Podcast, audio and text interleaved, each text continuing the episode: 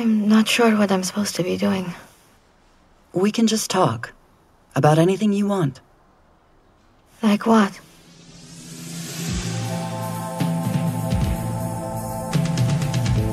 Ήθος. Η εξαιρετική δραματική σειρά του Netflix για τη διχασμένη Τουρκία του σήμερα. Miriam, we all have some emotions we suppress.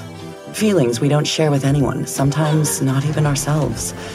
We keep them bottled up. And of course this goes for all of us.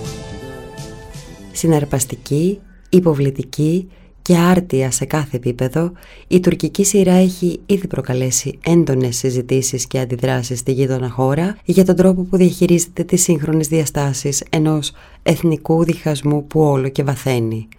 Ένα κείμενο του Δημήτρη Πολιτάκη για το lifeo.gr Είναι τα podcast της Lifeo.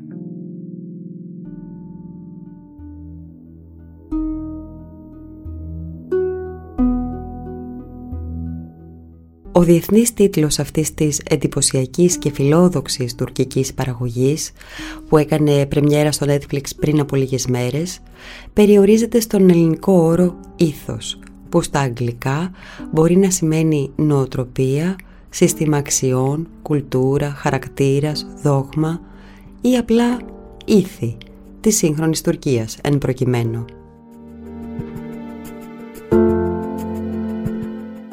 Ωστόσο, ο πρωτότυπος τίτλος της σειράς «Bir Beskadir», που σημαίνει «είναι κάτι άλλο», είναι ίσως πιο ενδεικτικός των προθέσεων του δημιουργού της σειράς να παρουσιάσει με όρους μυθοπλασίας ένα υποβλητικό καλλιδοσκόπιο της βαθιά διχασμένης σημερινής Κωνσταντινούπολης πέρα από εύκολα και ισοπεδωτικά στερεότυπα.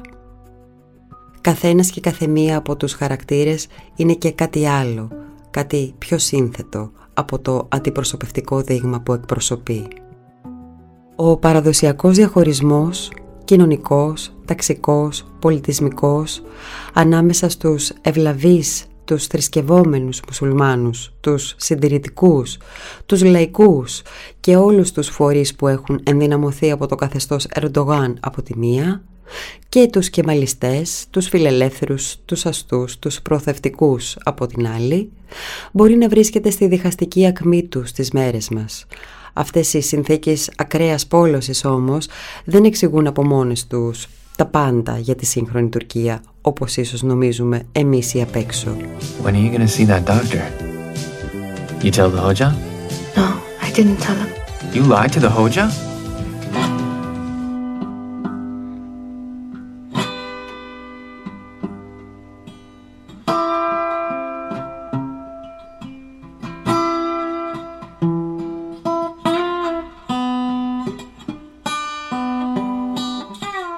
Είναι μια πραγματικότητα που σε μεγάλο βαθμό σκιάζει τις καθημερινές σχέσεις των ανθρώπων, ειδικά σε μια χαοτική μεγαλούπολη ακραίων αντιθέσεων όπως η Κωνσταντινούπολη των 15 εκατομμυρίων κατοίκων.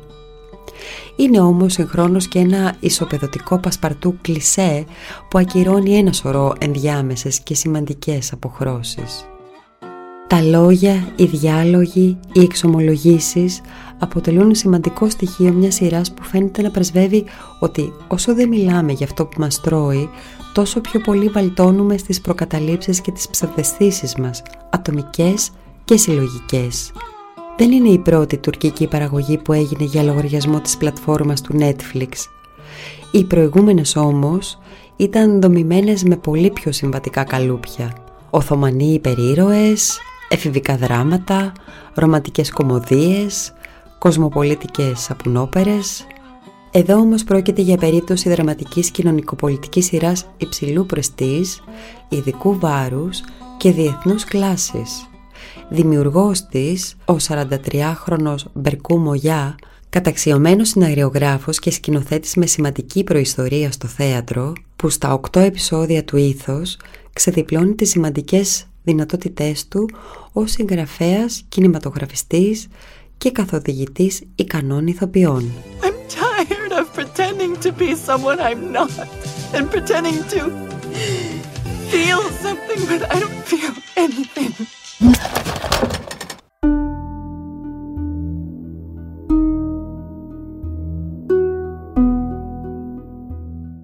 Την παράσταση κλέβει μάλλον άνετα, πάντως, η κεντρική φιγούρα του δράματος, η νεαρή Μέριεμ, με τον υπογείως εκφραστικό τρόπο που την υποδίεται η ηθοποιός ο Ικιού Καραγέλ, μεταξύ παραλυτικής εδημοσύνης και λαμπερής οξυδέρκειας.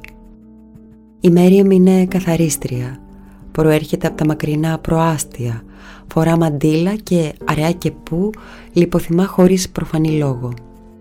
Οι ιατρικές εξετάσεις δεν δείχνουν κάποιο οργανικό πρόβλημα, συνεπώς θεωρείται ότι οι λιποθυμίες της είναι αποτέλεσμα ψυχογενών παραγόντων.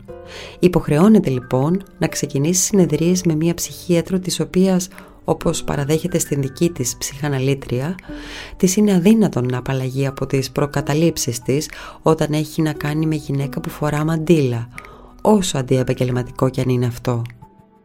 Σε μια σκηνή μάλιστα που τη βλέπουμε στο πολυτελές σπίτι των μεγαλοαστών γονιών της, η μητέρα της ακούγεται να παρατηρεί με τα αυδελικμίας ότι πλέον είναι υποχρεωτικό να υπάρχει μια γυναίκα με μαντίλα σε κάθε σειρά της τουρκικής τηλεόρασης.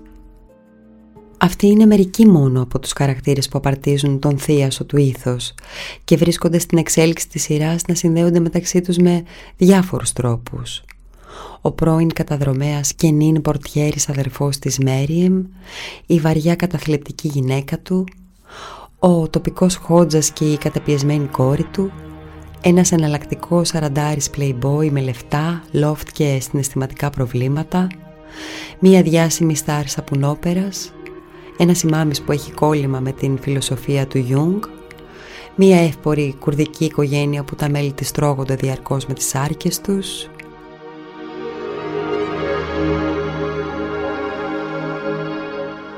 Τα λόγια, οι διάλογοι, οι εξομολογήσεις αποτελούν σημαντικό στοιχείο μιας σειράς που φαίνεται να πρεσβεύει ότι όσο δεν μιλάμε για αυτό που μας τρώει, τόσο πιο πολύ βαλτώνουμε στις προκαταλήψεις και τις ψευδεστήσεις μας, ατομικές και συλλογικές.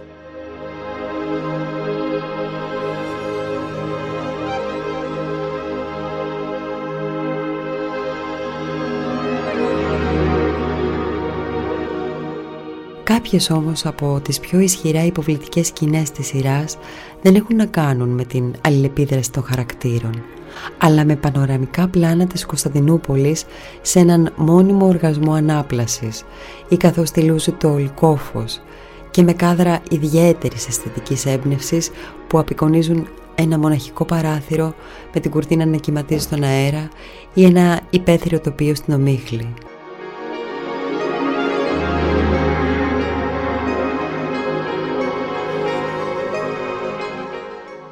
I swear you're really good at this. Sorry?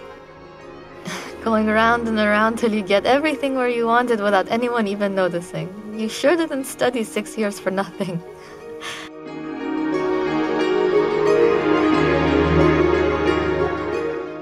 Ήθος. Η εξαιρετική δραματική σειρά του Netflix για τη διχασμένη Τουρκία του σήμερα. Ένα κείμενο του Δημήτρη Πολιτάκη, έτσι όπως δημοσιεύτηκε στο lifeo.gr.